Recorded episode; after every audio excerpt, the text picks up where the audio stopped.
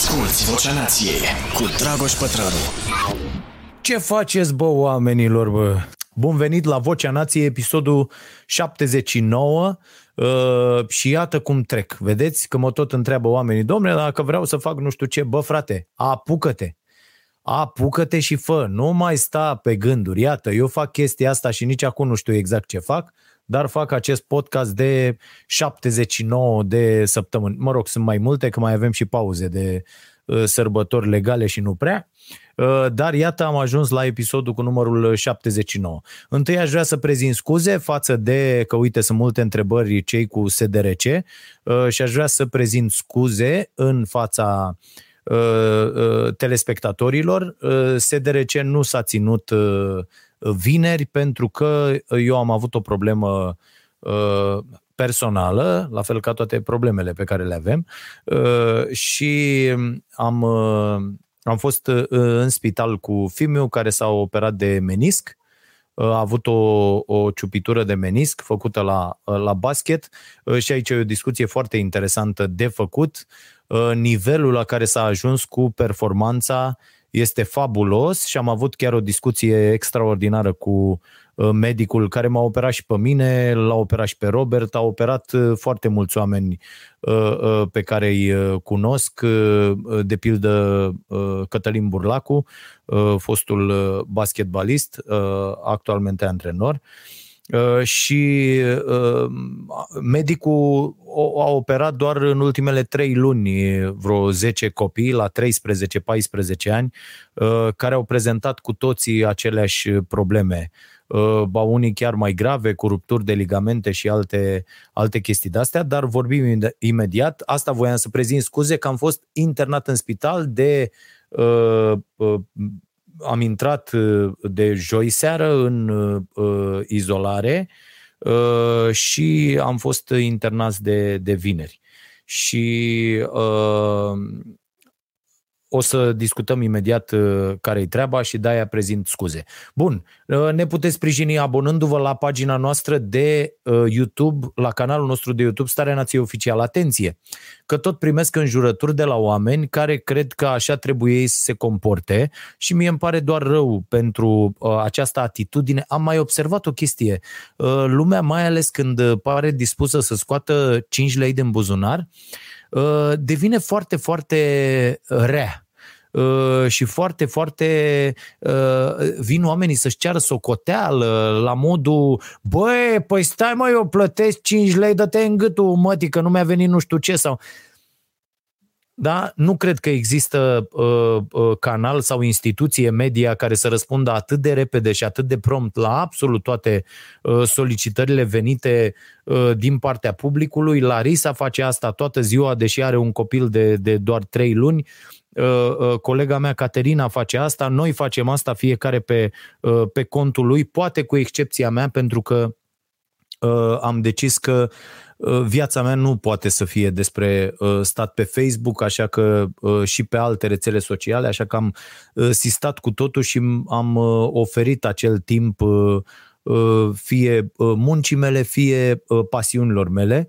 Uh, și o să vă rog de astăzi să vă adresați cu uh, domnul antrenor personal uh, uh, Dragoș, pentru că am uh, luat uh, pata la maua Uh, o să vă uh, și arăt. De la ISSA am uh, luat examenul cu brio extraordinar, nu mă așteptam Uh, bă, nu că e greu, dar mi-a luat extraordinar. Sunt 200 de întrebări grupate pe 5 secțiuni. Vă spuneam eu că trebuia să-l dau pe 9 septembrie. Din nou l-am început și l-am terminat azi dimineață, fraților. Deci azi dimineață m-am trezit, mai aveam de răspuns la vreo 20 de întrebări și înainte să mă apuc să fac omleta lui Pătraru, pe care o găsiți pe Instagram, uh, am uh, răspuns la toate întrebările de la ASSA și am dat și rezultatul la examen și am luat Uh, drept pentru care acum pot trece la celelalte două module uh, pe care vă spuneam că le vizez, uh, fitness pentru copii, pentru tineri și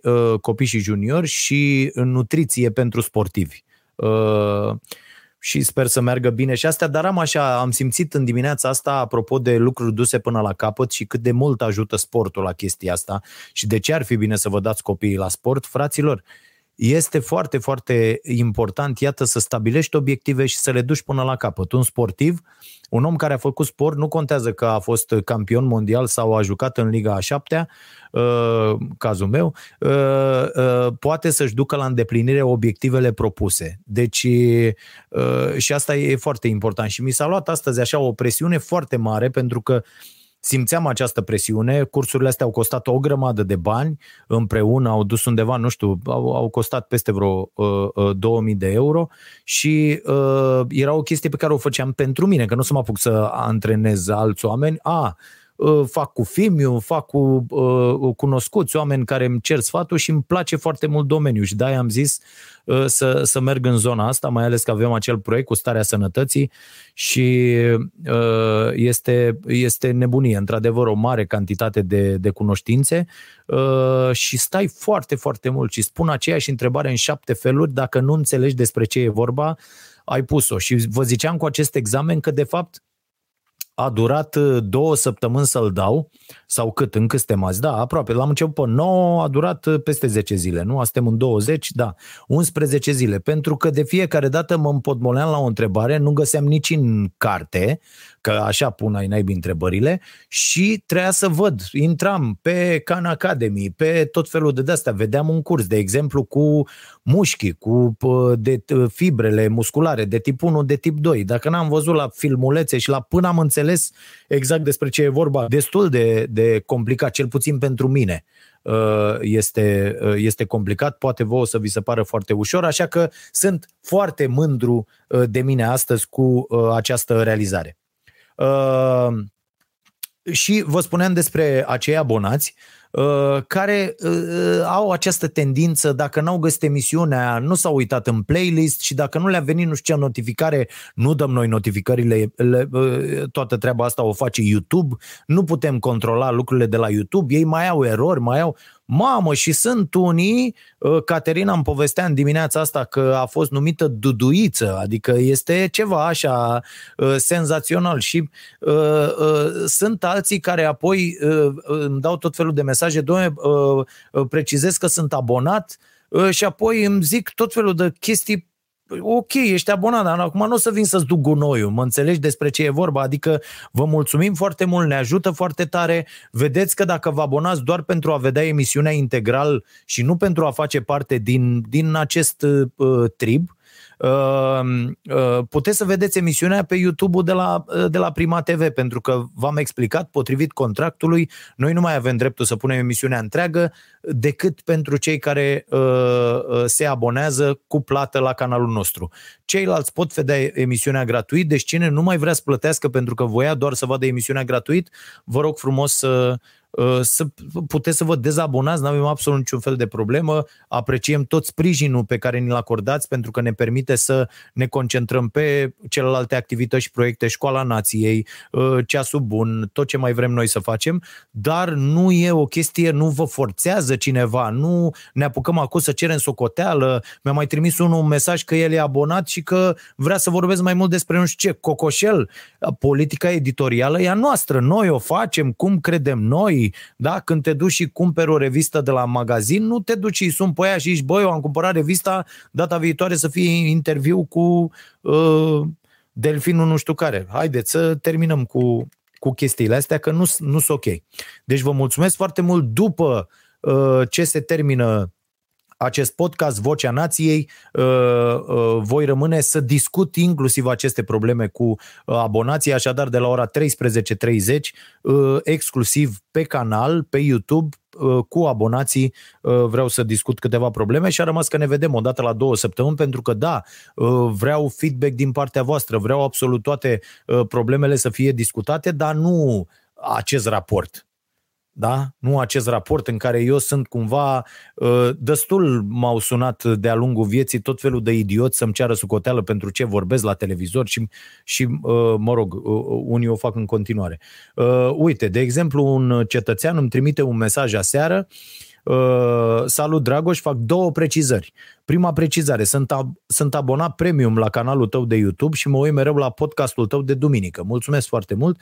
Nu, nu se recomandă, nu îmi spune cum îl cheamă, dar salut, îți mulțumesc. Uh, uh, telespectatorul cu 916 în coadă la uh, telefon. Uh, emisiunea ta de pe Prima TV pare pentru pensionari.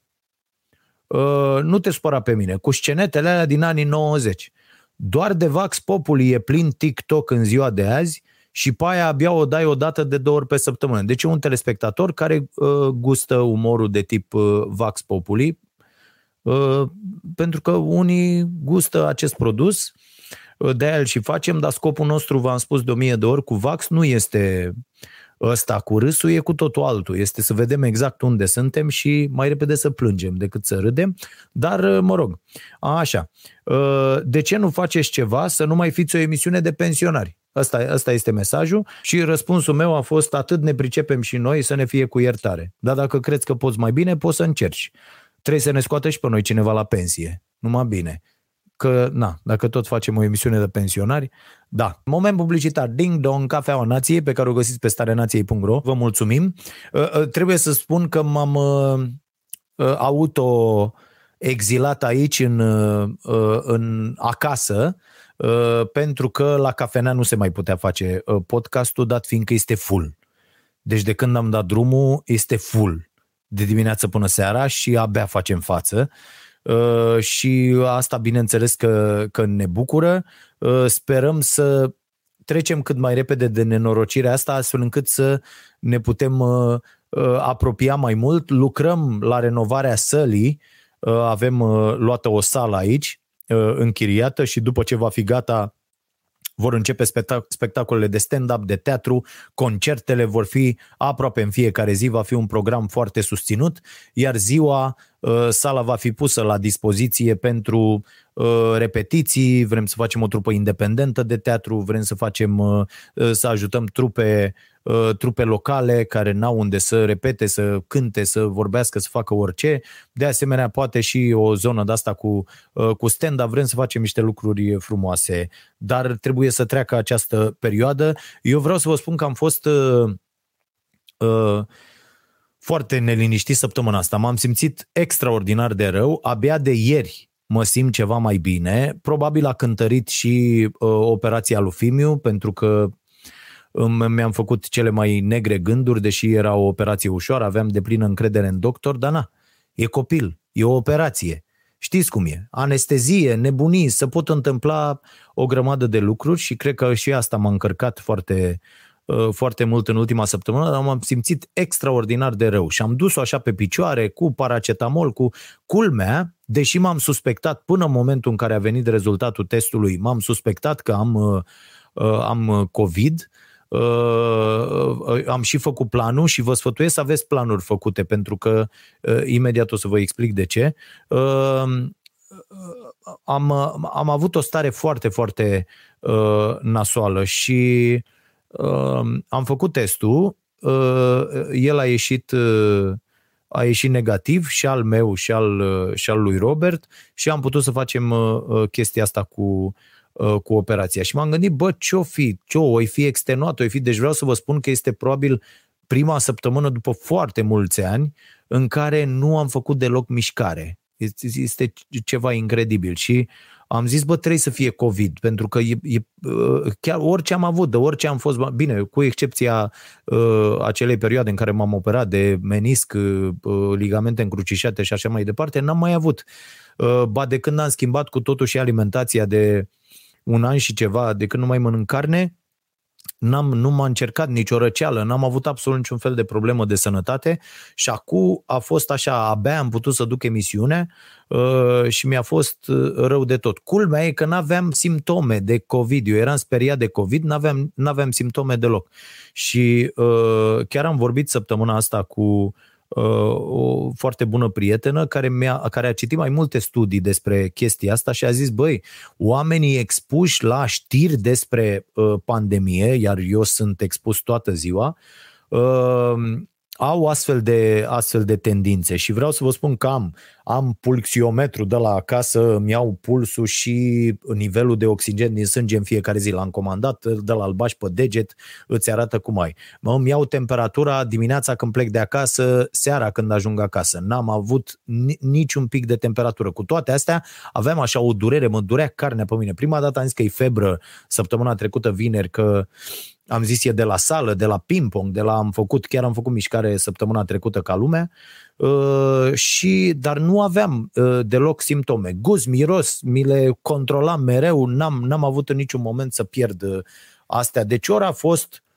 o răceală de asta foarte puternică, oriceva pe fond de oboseală, oboseală în ce sens? Am început sezonul, este prima dată când noi după 8 uh, ani, stăm două luni vara, n-am stat niciodată uh, și probabil mi-am ieșit din ritm și intrarea în ritm a fost mai, mai grea decât uh, m-aș fi așteptat și atunci epuizarea a venit foarte, foarte repede. Sper să fi fost asta. De ieri, mai ales după operația lui Robert, mă simt extraordinar, aș alerga, am zis hai să mai stau o zi, două până Uh, uh, mâine când uh, se reia treaba să, să mă recuperez cu totul. Și ce, ce vreau să vă spun e să vă faceți un plan. Eu vreau să vă spun că joi am făcut un plan. Am comandat niște lumini suplimentare, am comandat două jucărele de-astea cu care să putem face înregistrarea aici la mine acasă pentru emisiune și le avem, le avem pe toate pregătite în momentul în care, Doamne ferește, se întâmplă ceva și trebuie să mă izolez, să pot să mă izolez aici și să pot să transmit uh, uh, uh, emisiunea, adică să lucrez uh, uh, cum o fac în mod obișnuit dacă e o formă ușoară, cum, am, cum este în cele mai multe cazuri. Că și aici e o problemă, aveți grijă, la televizor, într-adevăr, adică băi, ok, dacă păstrezi toate, no, stai la distanță, pui masca, absolut tot, dar vreau să vă spun că a fost terifiant pentru mine și gândiți-vă numai la asta, când vă gândiți să nu vă puneți masca, să nu vă puneți, uh, să nu ascultați, să nu țineți distanța, gândiți-vă doar la această chestiune. Uh, ce ar însemna să-l aveți? Ce ar însemna să aveți acest COVID? Ce ar însemna să ajungeți la spital? Deci este numai gândul ăsta că spitalele noastre oricum te omoară, indiferent ce ai acolo, nu sunt spitale din care ești mai sănătos decât atunci când intri, iar asta ar trebui să ne sperie foarte tare. Pe mine, sincer vă spun, chiar dacă nu mă sperie acest virus, pentru că mi-au ieșit toate analizele extraordinar, mă știu foarte bine, n-am comorbidități, uh, nu sunt supraponderal, n-am uh, boli de circulație și alte lucruri, n-am absolut nimic, deci în proporție de 99% aș trece bine pe... Dar este posibil, este, există această posibilitate dacă iau să ajung la spital. E, vreau să vă spun că această posibilitate mă sperie atât de tare, deci sunt îngrozit de posibilitatea de a ajunge, uh, de a ajunge la spital. Mi se pare uh, uh, ceva ce n-ar, n-ar trebui să ne dorim. Și atunci eu mă uit la acești oameni atât de inconștienți și mă întreb, bă, cât de imbecil să fii să ignori toate măsurile de siguranță când știi că ai putea să ajungi la spital.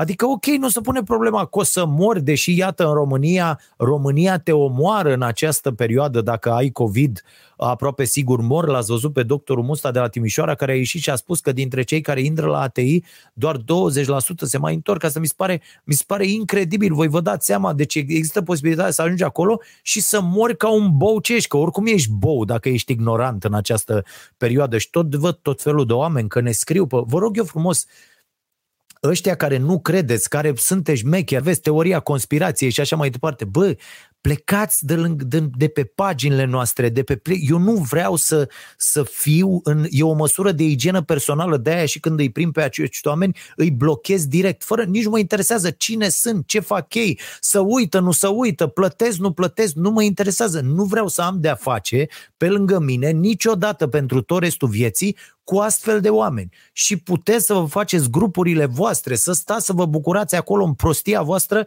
Eu nu vreau să am de-a face cu așa ceva. În viața mea, n-am, vreau o cu totul altă viață, cu oameni normali, sănătoși la cap, pe care eu consider normali și să stăm să ne vedem de treabă. Da? Recomandare de carte. Bun, recomandări. Iată, facem la jumatea podcastului și recomandări. Uh, nu știu, când a început live-ul, eram pe drum, internetul mergea oribil. Ah, ai dat din greșeală, uh, Caterina, am înțeles. Uh, da, avem uh, avem recomandări, o să vă recomand o carte despre care și vreau să vorbim și se leagă și cu subiectul ăsta pe care l-am început. Se numește Sursa, cartea. Inițial am crezut că e o mare porcărie, s-a dovedit a nu fi. Este scrisă de Tara Swart și vreau să vă spun că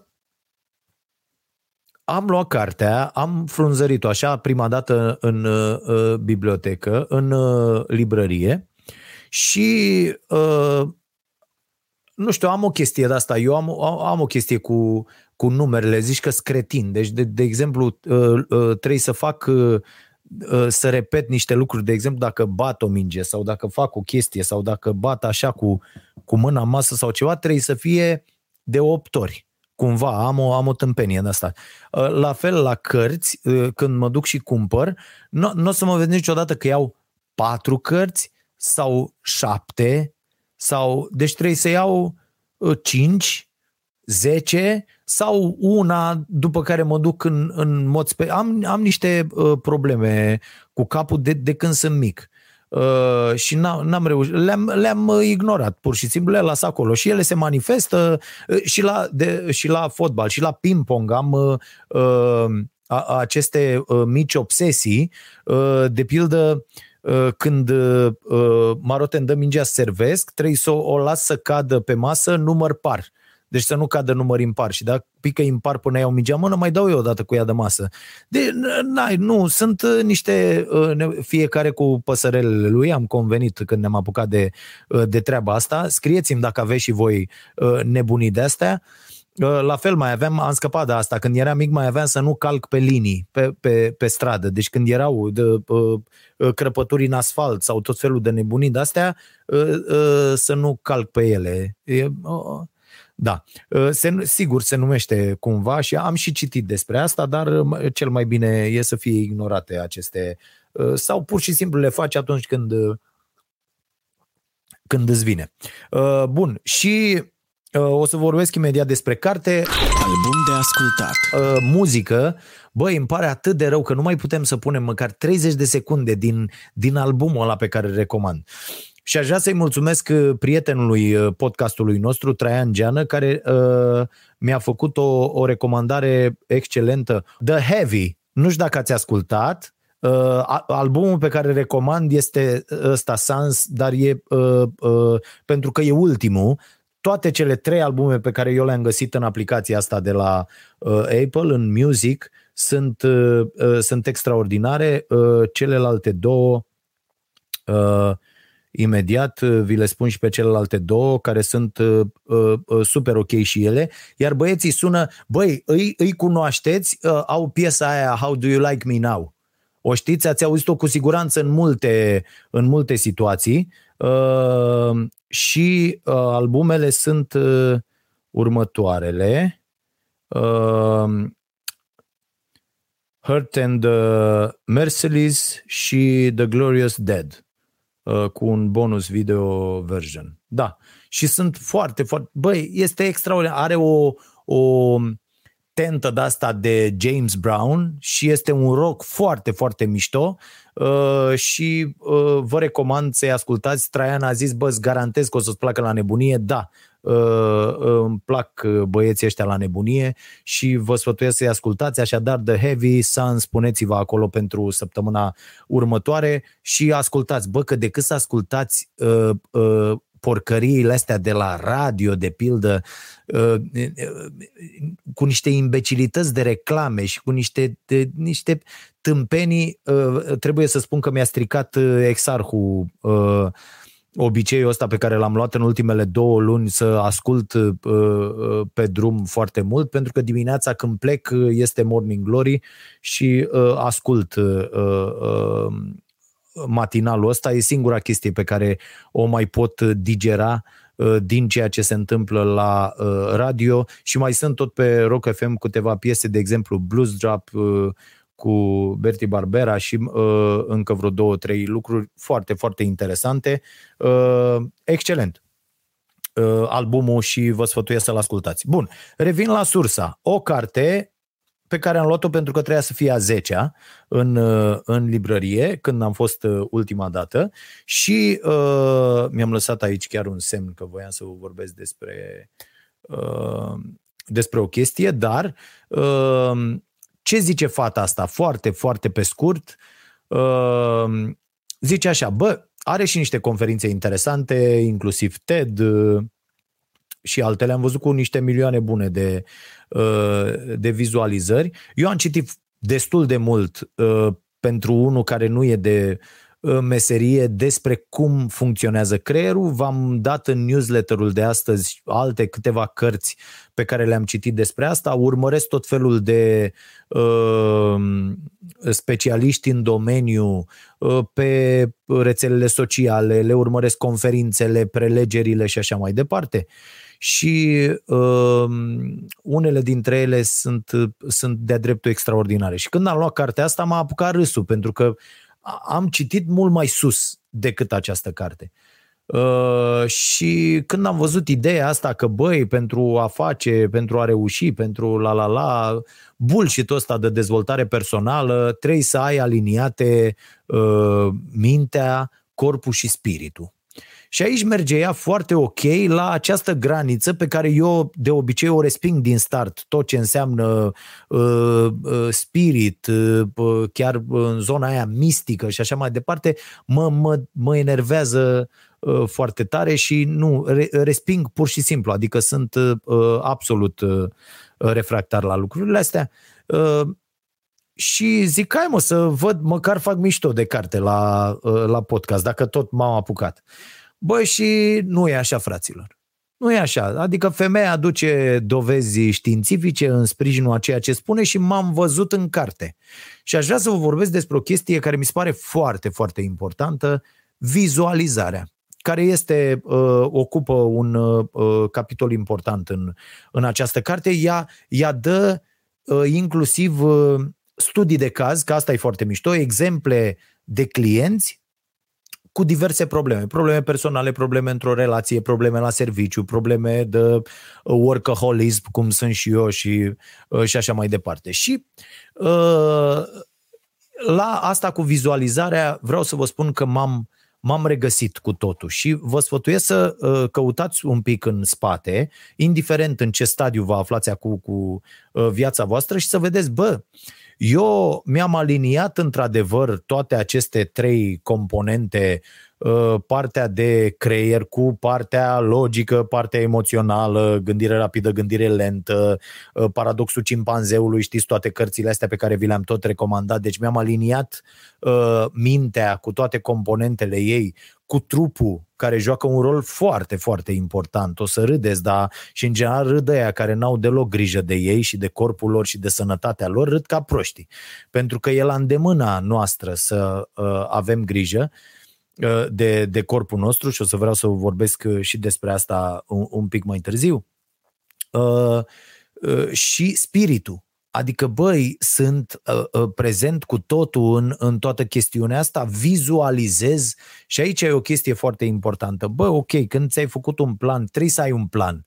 Că dacă n-ai un plan, eu o vorbă, am citat-o și la newsletter, uh, bă, dacă nu știi unde mergi, uh, toate drumurile duc nicăieri. Că asta, asta, e, asta e marea problemă. Bă, trebuie să ai o idee cam unde vrei să ajungi. Dacă n-ai vizualizat treaba asta, și eu vă dau exemplu cu această emisiune. Eu vreau să vă spun că în 90, când s-au deschis uh, uh, granițele și a ajuns cablu TV în România și se pirata la greu, se dădea, știți cum erau canalele de televiziune în 90 pentru cei mai tineri, că na, tot fac o emisiune pentru pensionari, uh, dar ne urmăresc destui tineri la acest podcast. În 1990 totul se pirata, adică televiziunea în cablu, știți ce era? Erau niște băieți care ziceau transmitem prin cablu, ăia trăgeau la blocurile din apropiere cablu și uh, aveau canale practic pe care le difuzau, dar nu erau destule. Și atunci ei puneau, de exemplu, canal de filme. Nu exista canal de filme în 1990 și se punea video, se dădea video cu casete VHS care se băgau, da, VHS sau Super VHS, de-astea mai așa, se băgau în, într-un video legat acolo și oamenii aveau video. Și era cu porno după 12 noaptea, cu după 12 noaptea, cu tot, tot ce trebuie. Asta, erau, asta era televiziunea prin cablu și asta erau canalele de televiziune în 90.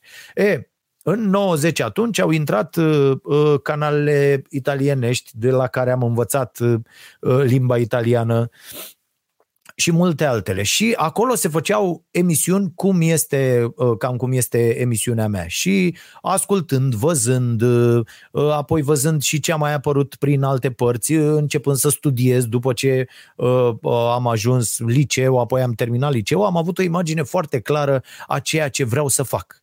Și eu am spus, foarte clar pentru cine a vrut să mă audă dintre apropiați, rude, uh, oamenii cu care am lucrat, băi, eu să am o astfel de chestie. O astfel de emisiune de uh, uh, opinie care sancționează derapaje, folosind uneltele umorului uh, și așa mai departe. Și la ideea aia pe care am văzut-o și m-am văzut acolo, am lucrat din 90 încoace, când eram un puștean, un copil. Știam sigur că vreau să fac uh, jurnalism, știam sigur că vreau... E, a vizualiza chestiunile astea, a te vedea pe tine în viitor, uh, ajută extraordinar de mult, iar creierul uh, va face tot posibilul ca tu să ajungi acolo.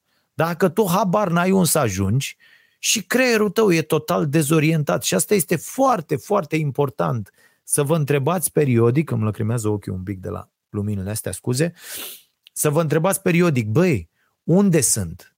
Unde am ajuns? Nu așa, că înțeleg reticența față de rahaturile astea de dezvoltare personală, sunt de acord că sunt niște rahaturi până la un anumit punct, bă, dar totuși toate aceste procese de devenire sunt de dezvoltare personală, așa ar trebui să le, să le numim. Uh, da, uite, trebuie să vă spun, mulțumim foarte mult uh, Cristian uh, Fotache pentru donația de 5 lire, membrii pot face treaba asta aici la uh, podcast și vă mulțumim foarte mult pentru uh, ajutor. Uh, să vă spun și că a noastră campanie pentru a-i sprijini pe copiii nației și a le trimite tablete continuă. Deci dacă aveți o tabletă într-o stare bună, am primit și foarte multe tablete noi și vă mulțumim, o tabletă în stare bună pe care nu mai folosiți, dar să poată fi folosită de altcineva, adică dacă ați păstra-o, ați Uh, ați folosi-o, ca să zic așa, uh, și merge și ați fi mulțumit de ea, uh, puteți să o trimiteți la noi, trimiteți mail la ceasubunarostareanației.ro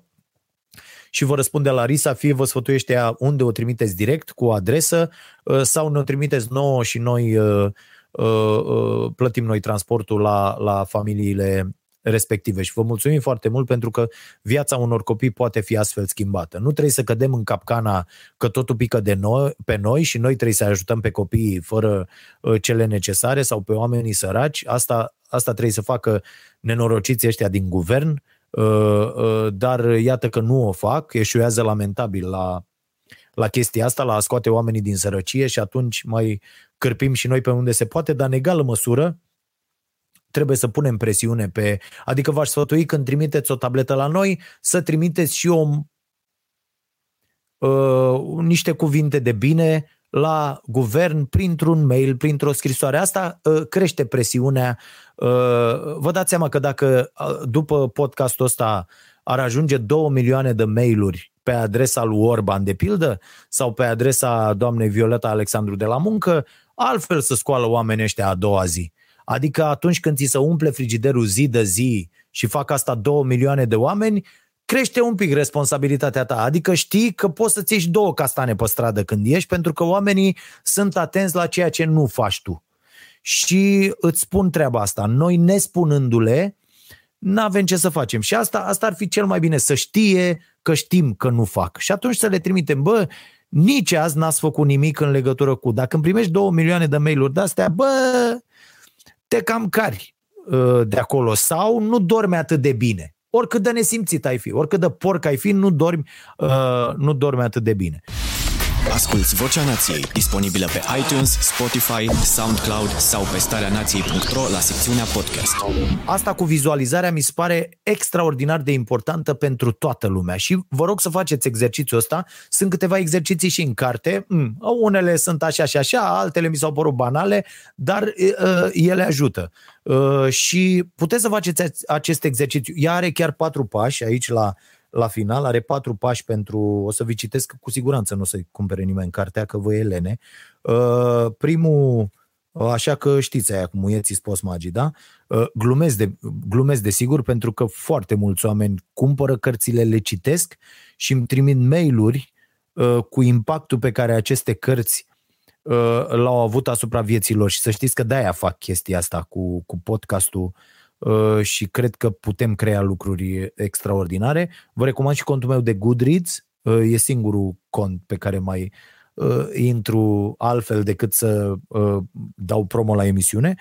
Pasul 1 este creșterea gradului de conștientizare, oprește pilotul automat.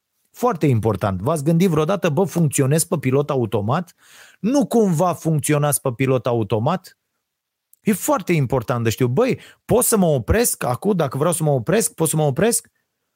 Da, pot să mă opresc, pot să fac ce vreau eu, pot să... deci nu sunt pe pilot automat, nu, nu uh, uh, merg și funcționez în ceea ce uh, idiotul ăla de Kiyosaki numește cursa șobolanului, foarte inspirat, cursa asta a șobolanului, da? Adică uh, muncesc cât să, cât să mă duc a doua zi la serviciu, iau bani, plătesc toate dările, iar muncesc, cheltuiesc ca prostul toți banii uh, pentru că trăiesc în această societate de consum, de căcat uh, și uh, asta trebuie să facem, să consumăm toți ca proștii, pentru că în momentul când, în care ne vom opri din consum, vom începe să trăim pentru noi, nu pentru firmele care vând chestii. E foarte, foarte important să ne oprim din consum. Eu am făcut treaba asta de ceva timp. Opriți-vă din consumul ăsta dement, de la mâncare până la haine, electrocasnice, ă, aparate nu știu de care, ă, tot, orice. Opriți-vă un pic și uitați-vă, bă, stai puțin, ce îmi trebuie, dacă de fiecare dată când cumpărați ceva, vă puneți așa, bă, îmi trebuie neapărat chestia asta, face o diferență în viața Nu zic să, Doamne ferește, uite, să n-aveți, am o grăm, nu mă uit când e de cărți, când e de investit în mine. Apropo, o paranteză mică, mă tot întreabă uh, copiii, tinerii, domne, ce să fac uh, în perioada asta, unde să investesc, ce... Oamenii cred, bă, deci ori la loto, deci asta ar fi o soluție, ori loto, dacă vrei să investești undeva unde chiar ai o șansă să câștigi, da? La loto, deci pune tu un bilet la loto, sau să investești în tine. Ăsta e singurul sfat pe care îl pot da. Deci tot ce înseamnă restul, acțiune, aur, titluri de stat, rahat, am mai zis la cineva odată cu astea, cu titluri de stat sigure și nu ce, bă, rahat, dacă poți să investești, investește tot în tine. Trăim niște vremuri în care cu cât mai șmecheri suntem și mai uh, uh, uh, multicalificați, da? cu uh, dezvoltând cât mai multe abilități, cu atât suntem mai uh, Uh, mai atractivi uh, pe, pe piața muncii și avem șansa să trecem prin această perioadă grea care va urma, pentru că vor urma 10 ani, fraților, incredibil. Așadar, e o întrebare foarte bună dacă sunteți sau nu pe pilot automat și dacă sunteți pe pilot automat, să vă scoateți de pe pilot automat. Și al doilea plan, după ce vă scoateți de pe pilotul automat, e să faceți un plan, am impresia. Da, uh, să creezi planul de acțiune. Da? Și uh, ai aici cum să începi, uh, lasă-ți instinctul să preia comanda, e foarte, foarte important. Sunt oameni care mă, bă, dar ce să fac? Uite, nu știu ce vreau să fac. Mă, ce-ți spune instinctul? Da? Ce feeling ai tu? Da? Zi instinctul tău ce spune, bă, aș, m-aș vedea făcând asta și aia să te apuci să faci. Uh, trebuie, trebuie să urmărești apoi. Uh, pasul 3, concentrarea atenției, neuroplasticitatea în acțiune. Aici e vorba despre creier și cum îl putem uh, reface, cum putem face căile neuronale, cum ne putem reorganiza creierul. Sunt foarte multe cărți pe această temă foarte interesante, o să vă recomand, am scris câteva și în newsletterul de astăzi. Și pasul 4, practica deliberată, da? Activarea sursei, asta activează sursa, practica deliberată, pe care o întâlniți în foarte multe cărți. Sunt cercetările lui uh, uh, Erickson, care a scris PIC. Atenție, a mai apărut o carte PIC despre performanța sportivă, e cu totul altceva, o să poate vorbim o dată și despre ea, n-am reușit să o termin, dar e o carte interesantă, uh, uh, o citesc. Deci, E, e foarte, foarte importantă treaba asta cu exercițiu deliberat. Exercițiu deliberat este foarte important. Uite, eu mă uit, v-am spus că fac un nou curs la chitară, chiar, chiar o să vă arăt, o să vă arăt într-o zi, pentru că eu sunt uimit de uh, uh, progresele pe care le poți face cu exercițiu metodic potrivit eu am zis că mi-este imposibil să învăț anumite lucruri, să, să controlez degete, degetele într-un anumit fel. Nu, fraților. Se face toată treaba asta, se învață, trebuie să exersezi cu cap și cu metodă. Iar o astfel de metodă este uh, metoda lui Paul Davids de la Learn, Practice, Play, excelent, uh, mi se pare omul și are, are un vibe de ăsta extraordinar. V-am mai spus despre el, mi l-a recomandat uh, prietenul Doru Trăscău de la The Monogex și mulțumesc uh, uh, pentru treaba asta, dau o bere uh, sau un vin bun uh, și uh, e foarte important să aveți acest exercițiu metodic potrivit. Foarte, foarte important uh, pentru voi. O să vă citesc uh, uh, un mesaj uh, venit de la cineva și asta, uh, chestiile astea aș vrea să le facem împreună și lucrurile astea aș vrea să uh, Uh, să, să le aflu. Uh, și uite, cineva care mulțumește zice uh, salutare, Cristian, la recomandarea venită de la tine am cumpărat cartea Food Rules a lui Michael Pollan. Uh, v-am recomandat-o săptămâna trecută, am mai recomandat-o de câteva ori pentru că e o carte foarte mulți oameni nu știu absolut nimic. Deci nu că nu știu ce să mănânce, nu știu absolut nimic despre nutriție. Oamenii cred că dacă e în rav la magazin, se mănâncă și ok, e bună pentru noi. Deci oamenii 90% dintre oameni am curaj să spun că nu știu absolut nimic despre mâncare, despre nutriție, despre ce e o proteină, ce e... Aici intrăm deja în lucruri, că 90% dintre oameni întreabă când spui că nu mănânci carne, de unde ți proteinele? Cam ăsta e nivelul. Jos, foarte jos, incredibil de jos. Și a, a, atunci am înțeles să recomand o carte incredibil de simplă, pentru că degeaba recomand eu uh, lucruri complicate, cărți complicate, pentru că oamenii le vor lua, vor vedea că nu înțeleg aproape nimic și vor renunța. Și atunci cartea lui Pollen, la fel vă recomand cursul în care apare Pollen, este consultant de la Stanford, uh, v-am mai povestit eu despre el, uh, introducere în nutriție, uh, așa se numește, uh, și este un curs gratuit de pe Coursera se vede foarte ușor, mă rog, curs, o serie de materiale video uh, și este extraordinar de uh, uh, ușor de înțeles. Veți afla inclusiv cum să vă orientați într-un hipermarket astfel încât să stați pe lângă mâncare sănătoasă, nu pe lângă otrăvurile pe care le vând hipermarketurile și supermarketurile uh, astăzi și sunt toate puse la nivelul atenției copiilor și uh, atenției noastre. Uh, reiau mesajul, Cristian zice la recomandarea venită de la tine am cumpărat cartea Food Rules a lui Michael Pollan, Fimiu, clasa a treia și mi-a trimis o poză cu mi care este fabuloasă, n-am acordul să, să vă arăt, uh, după ce a remarcat mazărea de pe copertă și titlul, a venit la mine alergând și m-a întrebat Is this book about nutrition? Am rămas mască. Uh, omul stă uh, în străinătate de mai mult timp. Până acum, nici vorbă să citească altceva decât ce cărticele avea de citit de la școală. Apropo, eu și familia, soția și doi copii locuim în Anglia de șapte ani. După ce l-am luat la întrebări de ce interesul pentru așa ceva, mi-au spus că de când au început școala, au discutat câteva ore despre mâncare sănătoasă și nutriție.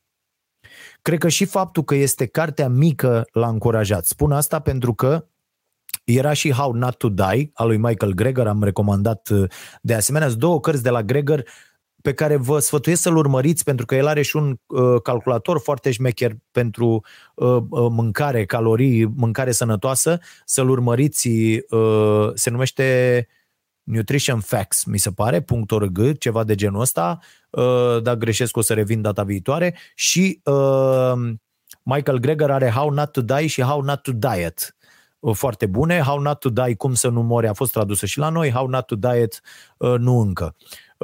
Și l-au cam speriat dimensiunile, îmi spune Cristian. Încheie aici pentru că sunt bombardat de întrebări din partea lui gen, tati, ce vrea să zică cu asta? Deci cam asta e și o poză cu, cu puștiu citind cartea asta,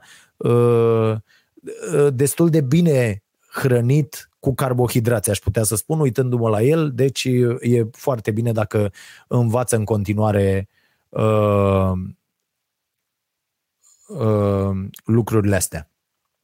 Uh, bun, și mai avea un mesaj uh, de la cineva legat de, de cărți și cât de bine au făcut uh, aceste cărți și uh, o să-l și găsesc imediat. Uh, nu mai știu însă dacă era pe, s-ar cred că era pe uh, WhatsApp și imediat uh, vă zic. Uh, Da, băi, toată lumea sună cu ăștia, mă, cu campania, mă. Deci toată lumea mă sună să-mi zică decât un candidat, decât o nu, că ăsta merită. Că... Și le zic, bă, nu, nici, cum să vă zic, nu mă interesează. Înțeleg? Mai văd și pe ăștia, foarte multă lume, mi se pare incredibil câtă lume este, câtă lume trăiește cu impresia asta proastă, inclusiv oameni citiți, bă, cu școală, că asta e cel mai, cel mai rău. Uh, doar, doar referirea asta o să o fac la, la alegeri.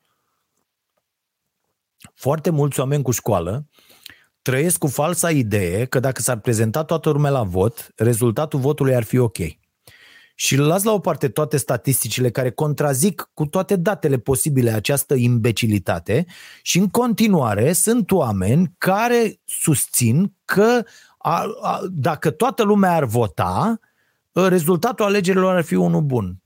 Și eu aș vrea să vă uh, spun că pericolul este incredibil să voteze toată lumea la nivelul la care este societatea noastră în acest a, să faci un apel către oamenii care sunt cât de cât informați, care sunt cât de cât uh, au niște opinii clare despre lume uh, și să, să-i chem la vot pentru că tu crezi că votul lor ar fi într-un fel, dar nu e. Deci s-a dovedit la alegerile din 2016, PSD a câștigat cu voturile intelectualilor, cu voturile oamenilor uh, care știu cartea asta este cea mai mare manipulare uh, care li se dă oamenilor, bă, proștii votează. Nu e adevărat, nu e adevărat. Votează toți oamenii care văd uh, uh, ceva mult mai ok, adică decât uh, uh, neoliberalism și ură față de oameni, uh, oamenii zic, bă, ok, da, da, da aici ne, ni se mai dă ceva, uite, mai pică la o pensie, la o chestie, deci nu vă bazați pe treaba asta, ca oamenii să spună, a, mă duc, dacă mergem la vot, într-adevăr, dacă ar vota toată lumea rezultă. Nu, e fals, e cu totul fals. Uh, procentul de prezență la vot eu cred că e ok, adică mai merge acolo un 10% dintre cei scârbiți de politică, dar care se pricep, dar dacă n-ai ce să alegi, n-ai ce să alegi, adică ce să alegi dacă nu ai, că te uiți pe buletine, bă, terminați cu prostiile. Adică PNL, care a fost de mână cu PSD până acum, ne spune să mergem ca să vă, bă, terminați cu prostiile. Uitați ce fac oamenii ăștia acum, adică este așa, ceva incredibil. Cu toate astea, vă sfătuiesc să mergeți, eu merg întotdeauna, chiar dacă de ultimele, nu știu câte ori, dar multe, uh, nu am făcut decât să-mi anulez votul pentru că n-am avut o opțiune. Când am avut o opțiune la locale, uite, de pildă la locale, vă sfătuiesc să alegeți pe cineva, pentru că uh, trebuie să fie unul pe care îl cunoașteți, mai ales în orașele astea mai mici. Ba, am auzit de unul. Cine? Cu Tărescu. Pe ce listă e? Nici nu te interesează partidul și aia. Că aici e, la, e vorba de alegeri locale, bă, e la partidul cu tare. Sau e independent, sau e... Ia mă, vină încoace. A, aici, la locale, mai e o chestie. Toată lumea vrea să dea un vot util că omul vrea să spună, păi da, bă, pentru că și eu tot pe ăsta l-am votat. O imbecilitate fără margine.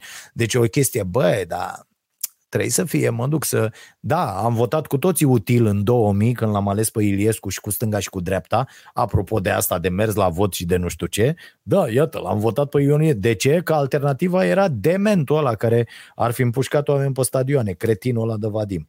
Așa. Și nu, despre morți nu trebuie să vorbim numai de bine. Voi scrieți, Pătraru citește. George, Chircu, am mai pus întrebări. Uh, am plinit 22 de ani, zilele de naștere sau trecerea dintre ani sunt momente de introspecție. Ok. Fiecare zi ar trebui să fie În fiecare zi ar trebui să avem un moment de introspecție. Stau și eu așa să mă văd. A, așa. Ai zis de câteva ori că ai trăit deja cât alții în cinci vieți. Adevărat. Întrebarea e, cum ajungi să simți că nu ți, roșe, nu ți rosești viața, că ai ajuns în punctul în care, dacă ai ști că dispar mâine, să te culci în păcat că te-ai bucurat din plin de acest dar? Păi, uh, George, uh, ideea e următoarea. Uh, trebuie să ai în fiecare zi treaba asta, un moment ăsta de introspecție, nu doar la sfârșit de an că îți propui să uh, slăbești de la 1 ianuarie și porcării de-astea de care nimeni nu se ține, uh, trebuie să-ți faci un stil de viață din, din asta și apoi ideea e să găsești ce te face fericit. Uh, pentru mine, de pildă, am spus-o de mai multe ori, e acest sentiment de utilitate a, asta mă face foarte, foarte fericit. Și atunci trăiesc în funcție de, în funcție de chestia asta, îmi prioritizez lucrurile în funcție de, de treaba asta și acționez având asta în vedere. Sigur, câteodată uh, uh, derapez de la uh, obiectiv, câteodată am alte lucruri, câteodată apar tot felul de chestiuni de care trebuie să te ocupi fără să uh, mai, mai ții cont de ceea ce te face fericit. Dar dacă Ă, știu ce vorbeam și mai devreme, dacă vizualizezi ceea ce vrei să faci și unde vrei să ajungi și lucrezi la treaba asta în fiecare zi, ă, important e drumul ăla. Nu, nu faptul că ai ajuns acolo. Adică ă, și ar, fi bine cumva niciodată să nu ajungi acolo, pentru că ți apare o chestie de asta, bă, așa, și cum sunt vulturii în cartea junglei, știi? Și acum și acum ce facem, știi? Dai din numere așa. Și acum ce faci? E, exact treaba asta e, n-ar trebui să se întâmple. Bă, am ajuns și acum ce fac? Nu. Întotdeauna, iată, eu redesenez sau desenez proiecte noi, ă, stabilesc foarte multe alte lucruri de făcut. Am constatat, de pildă, acum că am obosit nițel și că trebuie să am în vedere treaba asta și că trebuie să-mi acord mai multă atenție în sensul că nu mai trebuie să lucrez chiar 16 ore pe zi, Asta e, nu mai trebuie să fac asta. Uh, nu mai trebuie să lucrez în toate zilele săptămânii, pentru că și asta fac și o să vă anunț că de săptămâna viitoare podcastul nu va mai fi duminică, uh, uh, pentru că o să las aceste zile, la fel newsletterul va fi vineri, astfel încât eu voi concentra toate lucrurile de, de luni până vineri, sâmbătă, duminică, să nu mai trebuiască să fac, să, să muncesc. Uh, bineînțeles că o să fac tot felul de lucruri, că și să dau cu mătura în curte unde n-am dat o săptămână și e nebunie, uh, tot muncă se numește și uh, multe alte chestii tot de muncă țin, inclusiv sală, inclusiv sport, inclusiv, da, sunt munci fizice dar uh, uh, sunt lucruri pe care le faci nu cu stresul ăla că aolo trebuie să le fac, aolo la ora aia, aolo, nu mai elimini acest stres. Uite, de pildă asta cu examenul la, pentru uh, uh, patalamau asta de antrenor personal, m-a stresat extraordinar de mult în ultimele luni, pentru că deja obținusem o derogare uh, de la uh, termenul limită și nu știu dacă mai dădea una. Și pierdeam și banii, am dat o grămadă de bani și asta mi-a creat un stres fantastic și a trebuit să stau printre picături, am stat cu ceaslovul ăla după mine, de, e mai gros decât cartea de telefoane, să, să învăț. Și să termin cu asta. Ei nu mai vreau să fac astfel de lucruri și nu o să mai uh, uh, ocup duminica pe care vreau să uh, o, o las pentru joc, pentru Uh, uh, familie, pentru tot felul de, de activități de genul ăsta, uh, eventual la cafenea, să ne vedem la o cafea, să vorbim, să discutăm despre o carte, despre o muzică, să ascultăm o muzică bună, că o să duc cred că săptămâna asta și pick up acolo ca să ascultăm cum trebuie și ce trebuie și să, să fac astfel de lucruri. Și de-aia nu o să, mai, n-o să mai fac asta duminica cu Uh, cu părere de rău și vă, vă rog să înțelegeți chestia asta, o să discut uh, uh, imediat și cu, și cu abonații. Așadar, revenind la întrebare, uh, eu asta cred că trebuie. Când știi, uh, nu știu dacă știi vreodată. Nu știu dacă știi vreodată. Eu de ce am zis întotdeauna că am trăit cât pentru 5? Pentru că am luat, bă, ce face un om într-o zi, un om obișnuit într-o zi obișnuită. Și eu mi-am dat seama că fac de 5 ori mai multe lucruri în aceste condiții am trăit cât alții în cinci vieți. Am ajuns eu la această concluzie. Bineînțeles că probabil sunt unii care au trăit într-o viață cât uh, aș trăi eu în cinci de ale mele. Deci există ritmuri și ritmuri, dar câteodată de multe ori eu vreau să cobor din, din nebunia asta, din caruselul ăsta care merge mult, mult prea repede și simt că mă, mă arde, mă consumă extraordinar de mult uh, uneori și cred că uh, simt nevoia să, să încetinesc un pic și o să fac uh, chestia asta. Am reușit starea nației special să o punem tot în timpul săptămânii, adică să cumulăm în timpul săptămânii toate aceste activități pe care ni le-am propus, astfel încât măcar două pe săptămână, dacă nu chiar trei uh, zile să fie lăsate pentru activități de refacere a minții și a trupului. E foarte, foarte uh, uh, importantă treaba asta și trebuie să acordați și voi foarte mult. Am văzut o reclamă senzațională, voiam să vorbesc și despre asta, uh, un primar, nu știu dacă ați văzut chestia aia, un primar care spunea sau nu știu dacă era în funcție sau doar candidat, că dacă iese primar, uh, o să vină și Burger King în oraș. Ai văzut-o pe aia, Caterina? Deci e un primar care a zis că vine și, dacă, dacă o avem, cred că, uh, că el zice că dacă o să-l ale, vine și... Bă, deci vă dați seama cât de puține știe omul ăla despre mâncare, alimentație și sănătate publică? Vă dați seama că, la, că el e atât de prost, la fel ca toți aia care fac cost de kilometri la McDonald's și la KFC, de-i văd la McDrive, de vine, eu cred că o să mă așez la ăia în fața la McDrive cu o portavoce și să zic, băi, să le zic la toți ăștia care stau la mine, nu mai stați la mâncarea asta, că nu-i mâncare, mânca v gura voastră. Deci mi se pare genial. Și uh, ăla să spună o chestie electorală. Deci el n-ar, n-ar fi venit în fața alegătorilor să spună, bă, dacă mă alegeți pe mine, uh, o să le impun tuturor uh, fast food-urilor să aibă opțiuni sănătoase și să uh, eticheteze toate opțiunile nesănătoase.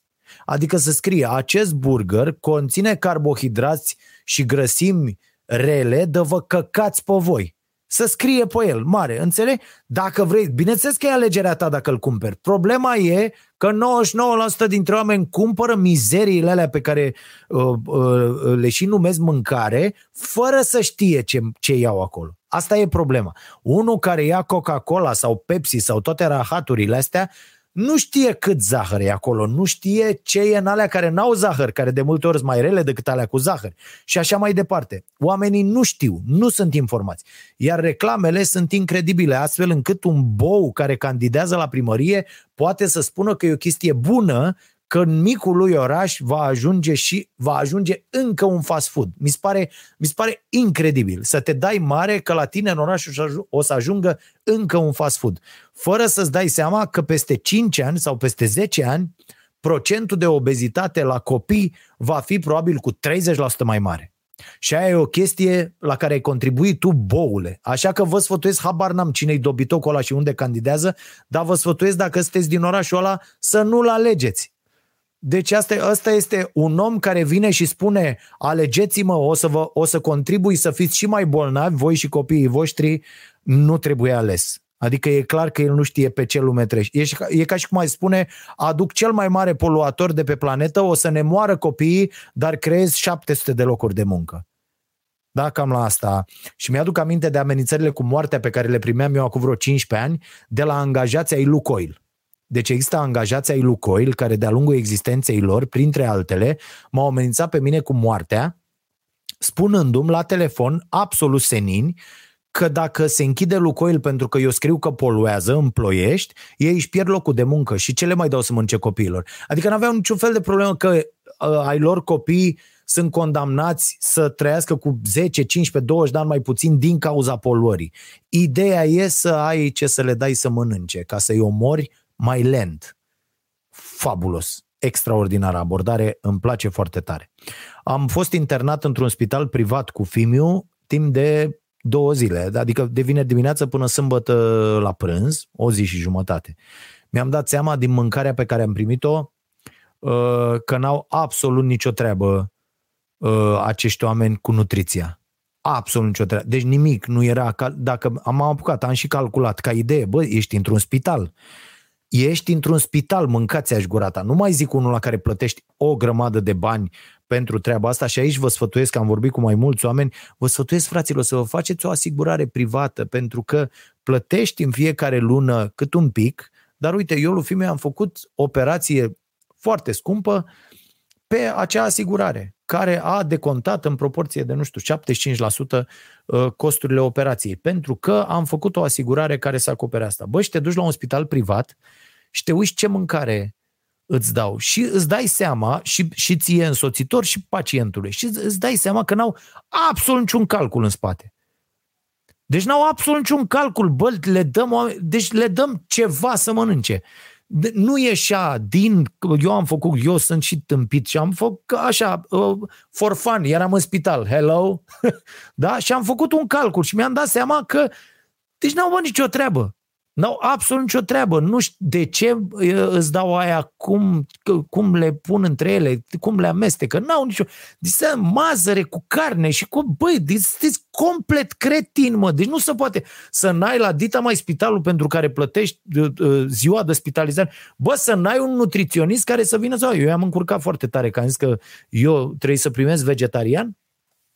Și vegetarian ce însemna? Cartofi la greu, că ce, ce îi dăm, bă, dacă e vegetarian? Dă-l morții lui, salată și cartofi. Asta mănâncă. Și normal că aș fi vrut să am pe cineva să întreb, bă, dobitocule, mi-ai dat, mi-ai umplut farfuria asta de cartofi la cuptor, ok, dar mâncare îmi dai? Adică ideea e, în afară de faptul că dacă ar sta aici trei săptămâni, ai și și cu curul atâta, niște mâncare poți să-mi dai? Să-mi iau tot ce am nevoie din acest... Și a doua zi dimineață, uh, la, la mic dejun mi-au dat zacuscă cu măsline, înțelegi? De asta a fost mic dejun de vegetarian. Zacuscă, ia dă, dă, dă te dracu, bagă în tine. Cu o chiflă. Deci mi s-a părut genial, genial și două bucăți de uh, uh, castravete.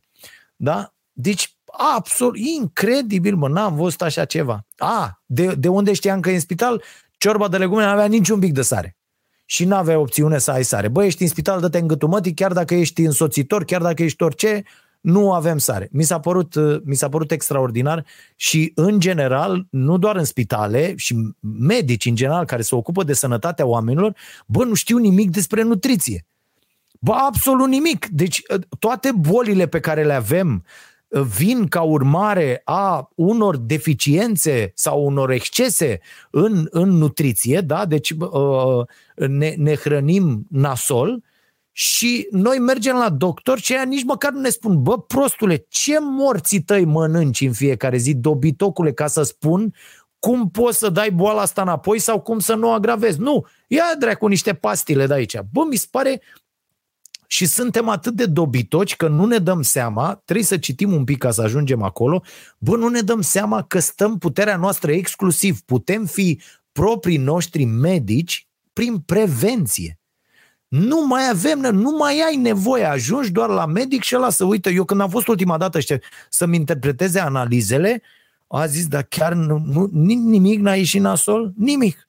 Păi ce faceți? Păi uitați, nu mai mănânc carne, bă, mă mișc, am mișcare, iau vitaminele necesare, îmi fac analizele, unele la șase luni, altele la un an. Bă, nu comentează nimic. Deci, uite, faceți testul ăsta, mergeți chiar dacă nu, chiar dacă mâncați carne în continuare și alte lucruri și uh, băgați grătare în voi, cum făceam și eu până acum 2 ani. Uitați-vă pe pozele mele de pe Facebook. Până acum 2 ani grătarul era viața mea, cu două tone de carne, mâncam la un grătar două tone de carne, cu șpriț, cu bagă tată, toate alea.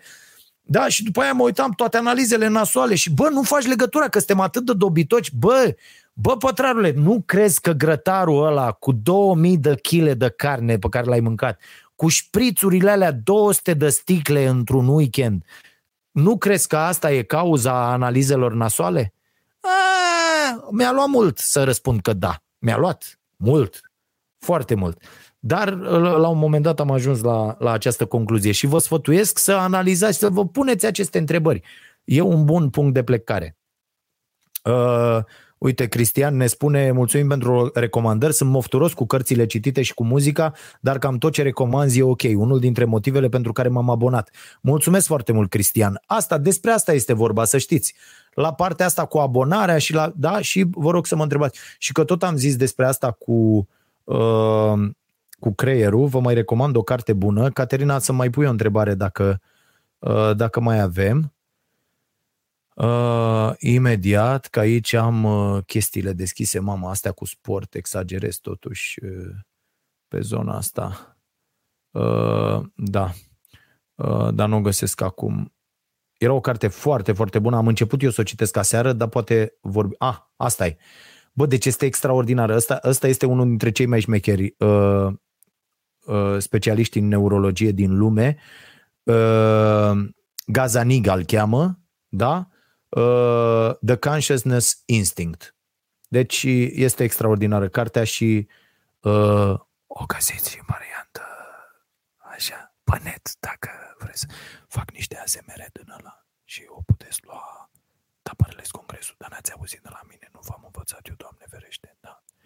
Deci o găsiți, puteți o cumpărați unde, uh, unde o găsiți, baftă. Așa, dacă mai avem vreo întrebare, Caterina, ceva pam-pam? Uh, de la uh, niște oameni. Uh, ce părere aveți despre Herbalife Nutrition și produsele lor? Proastă.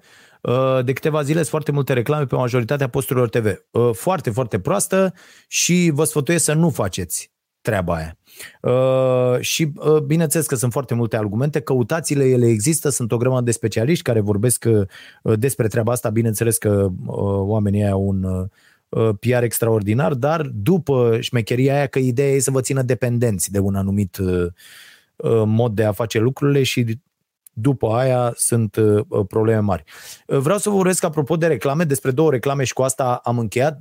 Și băi, ăștia care vreți să intrați doar să băgați bățul prin gard, că nu știu ce, că la la la, vă rog eu frumos afară, și nu mai intrați, că nu intrăm aici să ne enervăm unii pe alții, mamă, intru să-i zic lui ăla, nu știu ce, mă, hai bă, vedeți-vă de viața voastră, la revedere.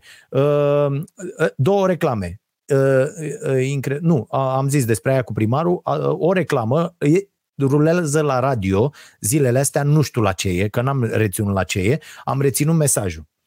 Uh, emisiune concurs, apropo de consumerismul ăsta imbecil și de ce ar trebui să ne oprim din rahatul ăsta de a consuma cu orice preț. Uh, emisiune concurs și o concurentă este întrebată uh, de realizatorul emisiunii concurs uh, ce alegeți între cred că erau două electrocasnice sau ceva de genul ăsta cuptor cu microunde și nu știu ce, sau două lucruri, nu contează ce. Ce alegeți? Asta e, asta trebuie să. Ce alegeți între astea două? Și o doamnă, care, o, o concurentă, Uh, răspunde întrebând pe amândouă, la care vocea din reclamă, realizatorul zice corect. De ce? Pentru că la rahat pe varză, ce era? Ori era produs financiar, ori era magazin, ori era dracu să-l ia. N-am reținut, o să aud reclama mâine dimineață uh, când mă duc spre uh, birou și o să vă zic despre ce e. Pentru că la noi cumperi, nu alegi. Înțelegeți? Suntem crescuți de mici cu treaba asta, adică dacă ai ales între astea două, da? Dacă am două chestii, uh, telefonul ăsta și microfonul ăsta, dacă ai ales între ele, ești totuși un loser. Asta, înțelegeți? Asta e educația pe care o primim. De mici, copiii primesc această educație și trebuie să te simți nesadiscăfut, vorba aia, da? Și mizerabil până în momentul în care îți permiți să iei și asta. Și după ce ai luat asta, o să apară alta. Și după ce ai luat-o pe aia, apare alta. Și de-aia trebuie să ai ultimul tip de daia, ultimul tip de daia, ultimul tip de aia, pentru că altfel ești un loser. Este cea mai mare capcană și cea mai mare prosteală care ni se vinde. Nu, nu trebuie. Trebuie să ne reparăm lucrurile mai vechi dacă merg, deși ei le programează acum să se strice. Există o întreagă literatură, vi l-am recomandat pe Serge Latuș cu deteriorare garantată săptămânile trecute. Citiți cărticica, este fabuloasă. O să vă schimbe tot modul de a consuma. Toată raportarea la produsele de pe planeta asta vă va fi schimbat de această carte. Uh, uh, și uh, asta, vedeți reclama ce perversă, ce nenorocire, astea sunt reclamele pe care eu le-aș interzice. Sau aș pune un disclaimer, bă, nu trebuie să cumpărați și aia și aia. Viața este despre alegeri. Iar acum, mai mult decât oricând, alegerile înseamnă și cât de atenți suntem cu mediul înconjurător, cât de atenți suntem cu amprenta uh, uh, de carbon pe care o lasă toate aceste produse, să alegem. Și a nu cumpăra toate porcăriile trebuie să fie alegerea noastră responsabilă. Da? Și aș pune asta în coada fiecarei reclame sau la fiecare uh, uh, ecran de ăsta publicitar. Bă, nu trebuie să vă cumpărați tot ce este aici. Teleshopping-ul ăla la fel, l-aș, l-aș interzice cu totul. Deci aia nu e acolo, oamenii sunt manipulați într-un mod incredibil să cumpere niște porcării pe care nu le folosesc aproape niciodată. Da? În, în 90% din cazuri, la un lucru bun și ok și care îți trebuie, sunt 10 căcaturi care țin băgate pe gât fără ca tu să-ți dai seama. Lucrurile astea trebuie să oprească în opinia mea. Bun. Uh, bine. Iată ce zice un om. De ce încurajezi uh, absenteismul la vot? Wicked. Nu încurajez absenteismul. Vă spun doar, uh, vedeți, ideea e cât, de, cât înțelegeți. Unii pot să înțeleagă mesajele, alții nu pot. Sunt și situații în care eu livrez prost mesajul. Dacă acesta este cazul, prezint scuze. Eu am spus foarte clar că suntem chemați de tot felul de oameni, altfel cu școală, să votăm, ca și cum prezența la vot asigură un rezultat ok al alegerilor. Și eu vă explic că sociologii, cum vreți voi, o luăm, cu toate datele posibile, putem face o discuție pe această temă separat, lucrul ăsta este fals. Problema acestei societăți nu este absenteismul. N-a fost niciodată. Este o manipulare grosolană pe care, despre care puteți afla chiar urmărind uh, documentarul ăla despre care n-am mai apucat să vorbim data trecută, The Social Dilemma, este pe Netflix. Nu mai luați lucrurile astea care sunt niște manipulări grosolane de-a gata. Nu vă mai lăsați păcăliți de astfel, de astfel de mesaje. La nivelul la care se află societatea românească acum, cu unul din doi oameni analfabet funcțional, adică citește, dar nu înțelege ce citește, prezența tuturor românilor la vot ar asigura niște majorități incredibil de cretine în Parlament. Da? Nu mai îndemnați pe toată lumea să meargă la vot. Prezența la vot a tuturor românilor ar aduce niște rezultate care i-ar face pe acești oameni, și asta se întâmplă mereu. Niște oameni vin și ne spun să ne prezentăm la vot, noi ne prezentăm la vot, v-am spus, pentru mine prezența la vot este o regulă a democrației și nu, nu cred că cred că odată n-am fost sau ceva de genul ăsta, dar tot așa, pentru că uh, pur și simplu n-am putut în ziua respectivă, dar merg la vot mereu și de foarte multe ori am ales să-mi anulez votul. Asta nu e încurajare la absenteism. Nu e încurajare la absenteism. Eu când spun eu merg mereu și votez, asta nu e încurajare la absenteism. Spun doar că dacă toată lumea ar face asta la modul în care arată societatea, în acest moment am fi pierduți. Dacă toți oamenii pe care îi vedeți la Vax Populi ar merge la alegeri, e nenorocire. Ar fi nenorocire. Și acești oameni care ne ceartă să mergem la vot, după aia apar, sunt aceiași, uitați-vă în societate, sunt aceiași și ne ceartă că am votat greșit. Păi cu metre, eu am fost la vot și am votat și eu cum îmi dictează foamea și bibilica mea. Asta m-a dus capul. Mi-ai zis să mă duc. M-am dus. Acum mă cerți că am votat cum n-ai vrut tu? Bă, suntem tâmpiți? Deci nu vă mai lăsați uh, păcăliți de acești agitatori și de aceste mesaje.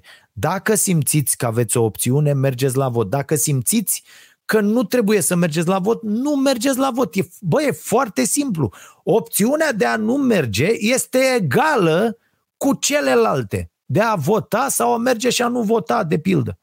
Cum am, cum am făcut eu în unele cazuri. Repet, la locale aproape de fiecare dată am votat pentru că am găsit un consilier cel puțin pe o listă, am căutat lista, nu mă interesa partidul și am votat pentru că știu că acel om e un om integru, ok, la care se poate apela cu o problemă pe stradă, în comunitate, oriunde, gunoiul, apa și așa mai departe, poate fi sunat acel om să rezolve în calitate de consilier local. Da? Deci la locale. Dar în rest, au fost foarte multe situații în care n-am găsit soluție. Repet, nu înseamnă că n-am fost la vot. Am fost de fiecare dată pentru că, poate greșit, cred că exercițiul ăsta ar trebui făcut. E un exercițiu de responsabilitate a merge acolo. Da? Uh, în condițiile astea de acu, Eu nu merg pentru că nu vreau să fiu expus.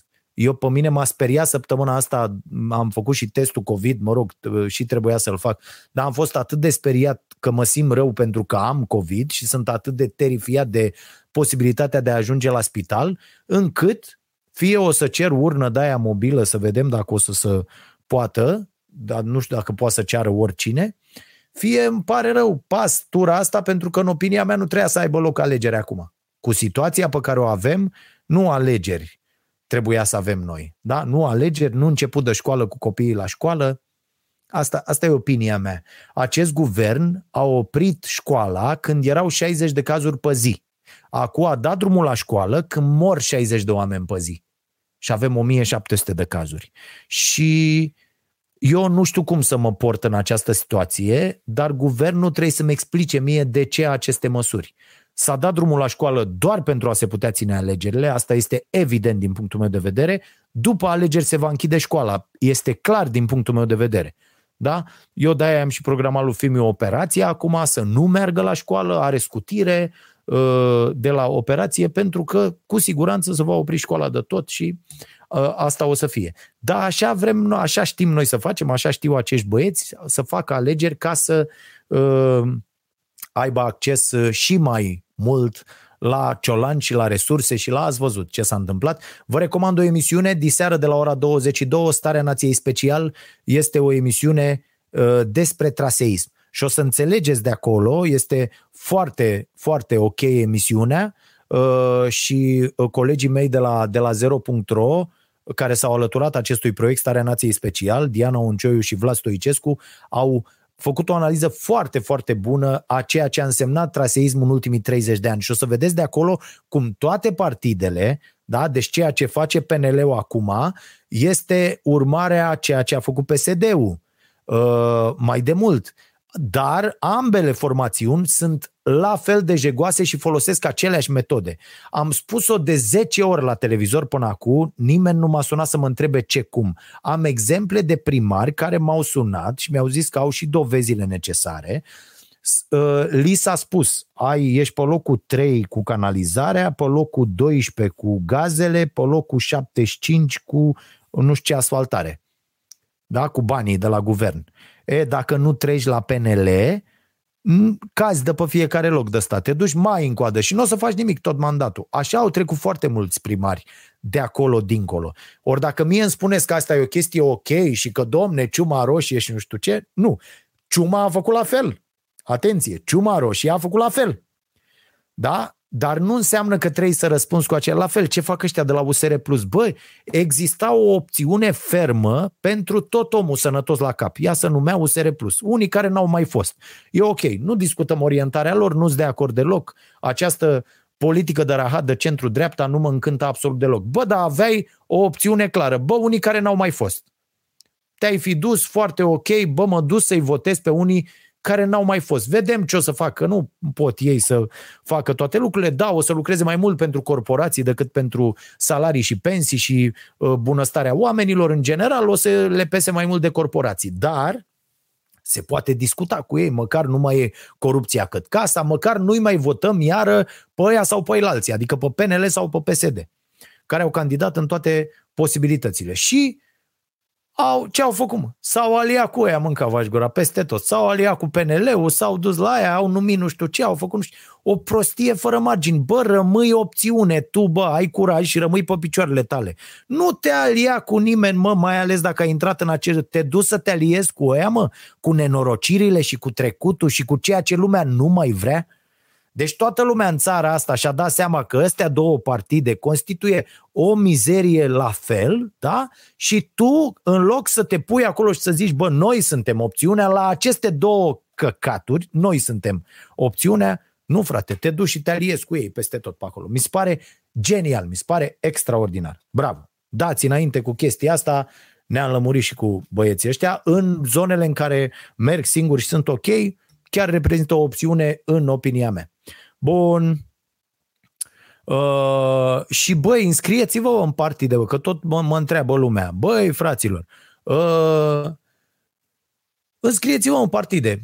Vreți la PNL, la PSD, la USR, la Plus, la... duceți-vă și înscrieți-vă în partide. Este extraordinar să facem lucrul ăsta pentru că nu se va schimba nimic cu aceiași politicieni. Adică asta e definiția nebuniei, mă, să facem mereu același lucru și să așteptăm rezultate diferite.